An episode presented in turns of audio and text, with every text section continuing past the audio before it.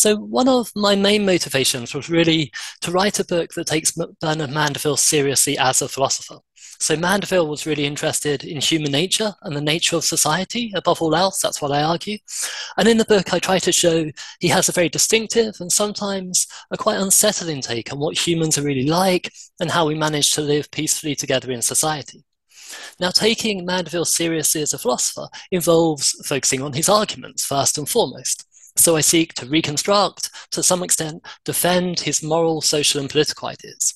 And scholars do this all the time uh, when it comes to canonical works in the history of moral and political philosophy. If you think of texts like Thomas Hobbes's Leviathan or John Locke's Two Treatises of Government, but it's something which, to my mind, no one has really done in any depth, at least when it comes to Mandeville's most famous work, The Fable of the Bees. There are lots of studies that help to sit Mandeville's ideas in their historical context, or to show how his arguments intervened in the political debates of his day, or that trace the influence of his thought in Enlightenment Europe and beyond. But there are far fewer that really analyze his arguments in any depth on their own terms. So that's really what I wanted to try to do with the book.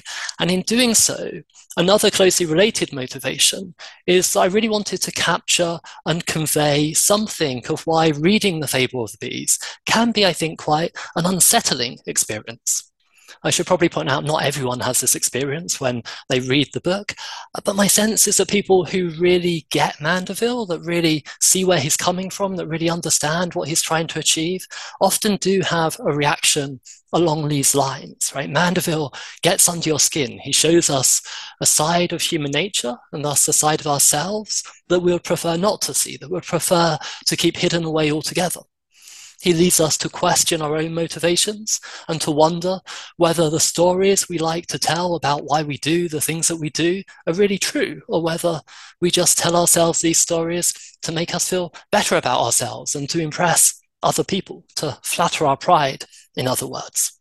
So, one of the things I hope the book does is to bring out this kind of uneasiness that I think we should feel if we really do take Mandeville's ideas seriously. The Fable of the Bees is actually a very complicated book. And to see why, it helps to be aware that it was effectively written over the period of the best part of 25 years or so. So it starts in 1705 when Mandeville published a satirical 423 line verse entitled The Grumbling Hive or Knaves Turned Honest. The grumbling hive is an allusion to the grumbling and discontent of the English at the time. And in the verse, the rich and powerful bees, right, the, the, the hive is a beehive, complain of how corrupt and vice ridden all the other bees have become. Yet it's precisely this, it turns out, that allows the hive to flourish. Every part was full of vice, yet the whole mass a paradise, Mandeville writes. And the wealthy bees are granted their wish of turning all the other bees virtuous, but as the bees become more and more virtuous, their wealth in fact decreases and their population diminishes because it turns out that it was their vices that was fueling their prosperity all along. And so this verse really announces the theme for which Mandeville would become famous, that private vices lead to public benefits. But the original publication of this verse didn't have a great deal of impact. So in 1714, Mandeville republished it in a book entitled The Fable of the Bees or Private Vices, Public Benefits, right? The book for which he is now most famous. And this included 20 short essays or remarks, as Mandeville called them, which claimed to explain the main ideas behind the verse. And it also contained an essay on the origin of moral virtue. However, again, this edition, the 1714 edition, still didn't cause all that much of a stir. It's not until 1723, when Mandeville published a considerably enlarged edition, that the impact of the Fable of the Bees was really felt. So the 1723 edition expanded upon the remarks and included two new essays. One is on the nature of society, and the other is a quite scathing attack on charity schools and the people at the time who were sponsoring them. And it's this edition of The Fable of the Bees that finally catches the attention of the public and really propels Mandeville to fame. So his critics accuse him of denigrating all religion or virtue as being harmful to society, while at the same time recommending vices as being beneficial to society. This is the idea that really gets Mandeville into trouble, that really causes such outrage, that the success of large and flourishing societies is based on harnessing individual vices. Right, so the desire for luxury goods, gambling, drinking, prostitution, for example. These are vices, Mandeville insists, but they nonetheless lead to public benefits. They're good for the economy. They keep people employed and lead to greater material prosperity for all. So, this is the idea for which Mandeville really becomes infamous. And although he insists that he never, in fact, recommended vice, he always claimed that he was only ever exposing how things really work rather than recommending that state of affairs. Lots of people nonetheless took him to be celebrating this fact that vices can be so beneficial, and at the same time to be ridiculing those people who still believed that traditional virtues and religion remained important. So that's really the basis for the notoriety of the book. But it's not the end of the story about the book itself.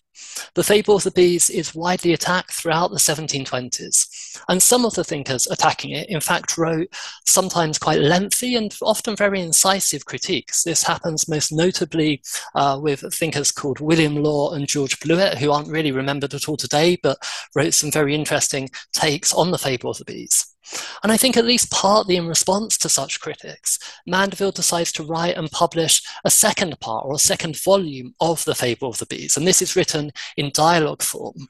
And in this volume, Mandeville sometimes revises or defends ideas from the earlier editions of The Fable of the Bees, yet he also covers plenty of new ground. He takes his arguments in directions that he'd not really explored before at all.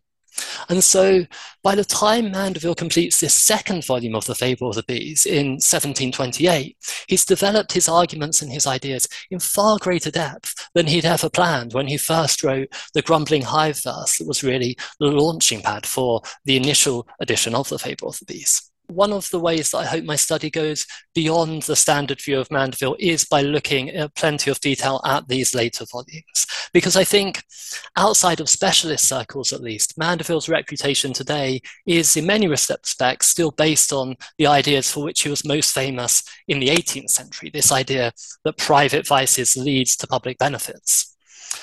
And this idea that private vices leads to public benefits, I think we could say, is one way of expressing an idea which is probably now familiar, more familiar to most people, which is if individuals are left to pursue their own self interest, then this will lead to economic growth and be beneficial for everyone in society. So, in drawing attention to the role of unintended consequences that arise from individual actions in this way, Mandeville is sometimes taken to have anticipated Adam Smith's idea of the invisible hand. And more generally, he's come to assume an important place in the history of economic thought, right? So he's sometimes presented as an early defender of capitalism or of laissez faire economics. And in the book, I don't deny that there's something to this way of understanding Mandeville's intellectual contributions, but I do argue that it doesn't tell us the full story. To my mind, it leaves out many of the most interesting dimensions of his thought.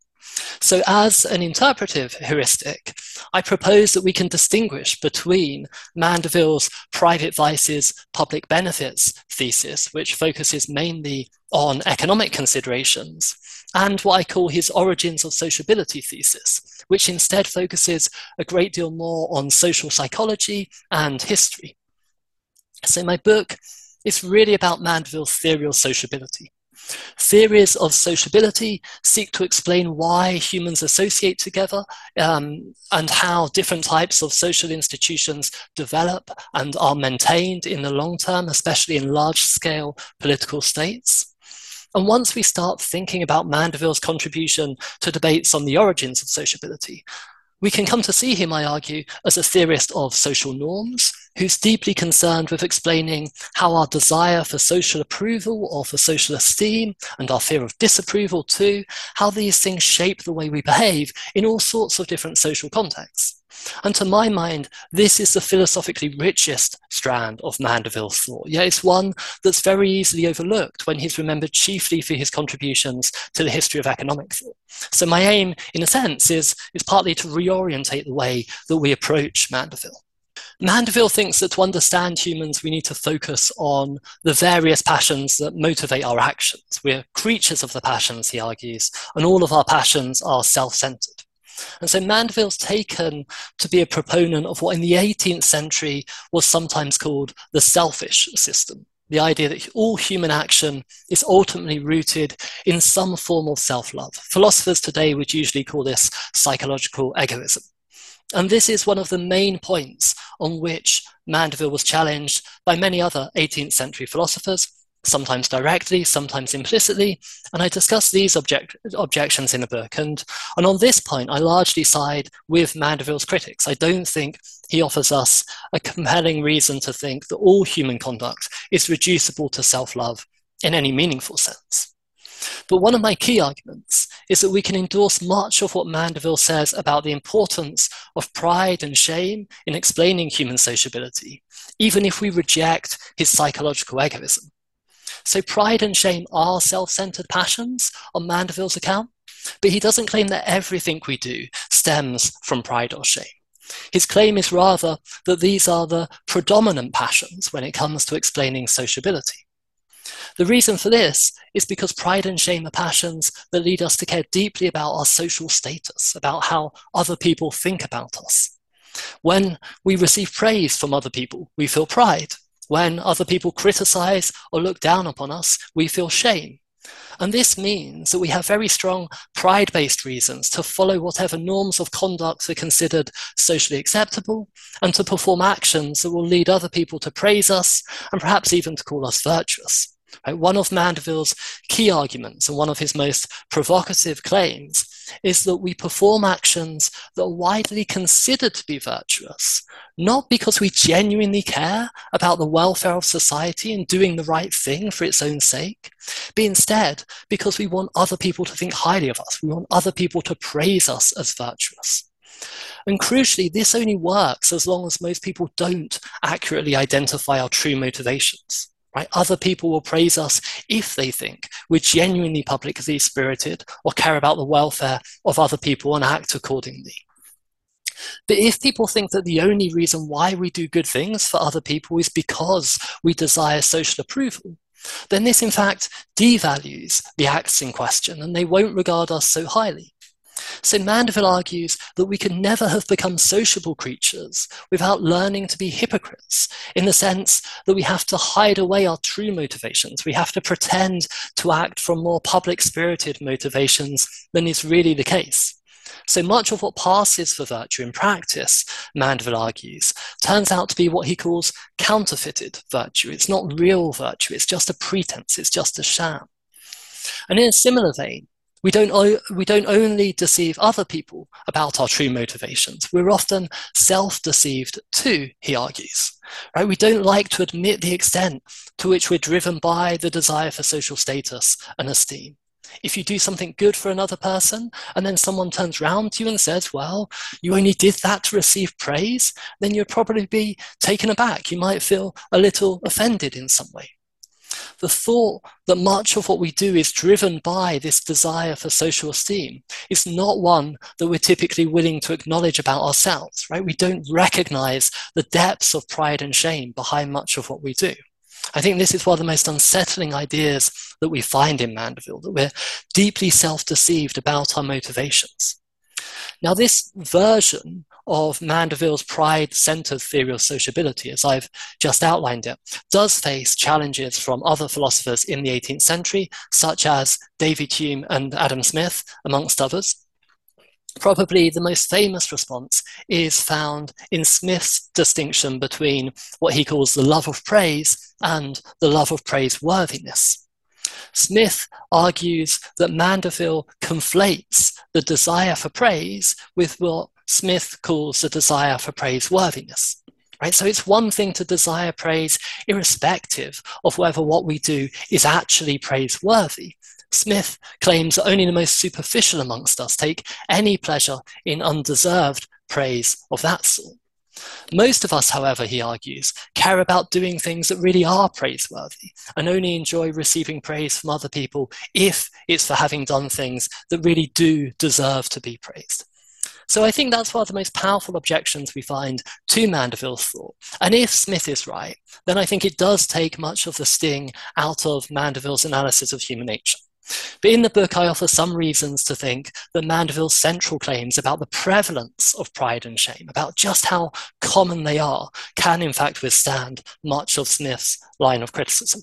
So, at various points in the book, I suggest that much of Mandeville's analysis of human nature looks plausible once we take into account more recent findings from social psychology, amongst other fields too. Now, of course, there are many debates amongst social psychologists themselves on the very type of questions that Mandeville is addressing. And so, all I really want to show is that some of Mandeville's key claims are ones that are at least taken very seriously still today, even if few people defending them now are aware of their Mandevillian heritage. So, one very interesting example, I think, is the work of the experimental social psychologist Daniel Batson. Batson is probably most famous for defending the position that humans really do have altruistic motivations which are not reducible to some form of egoism.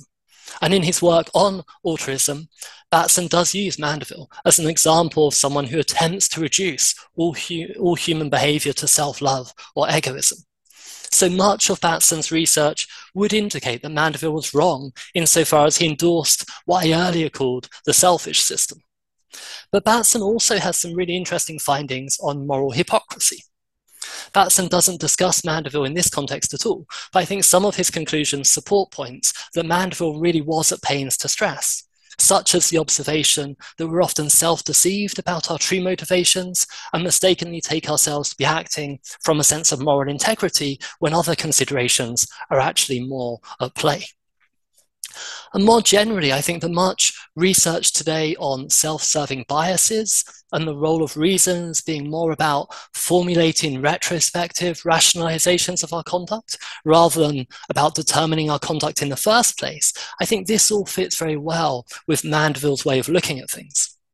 So at one point, Mandeville writes that self love pleads to all human creatures for their different views, still furnishing every individual with arguments to justify their inclinations. Right? So we spend a lot of time and energy, in other words, offering clever justifications for what we already think and for the choices that we've already made. And much of the evidence on social psychology, on the motivational weaknesses of reason, broadly supports this Mandevillian picture. And insofar as social psychologists look to the history of philosophy to find inspiration for these sort of ideas, they typically turn to David Hume, because Hume famously wrote that reason is and ought only to be the slave of the passions. The idea that reason is a slave to the passions, though, was also very much Mandeville's view. And one of the reasons why I think it's really helpful to go back to Mandeville is because he does draw out the unsettling implications of this way of understanding human nature in a way that's not the case with someone like Hume or other people writing around this time. At least that's what I hope to convey in the book, anyway.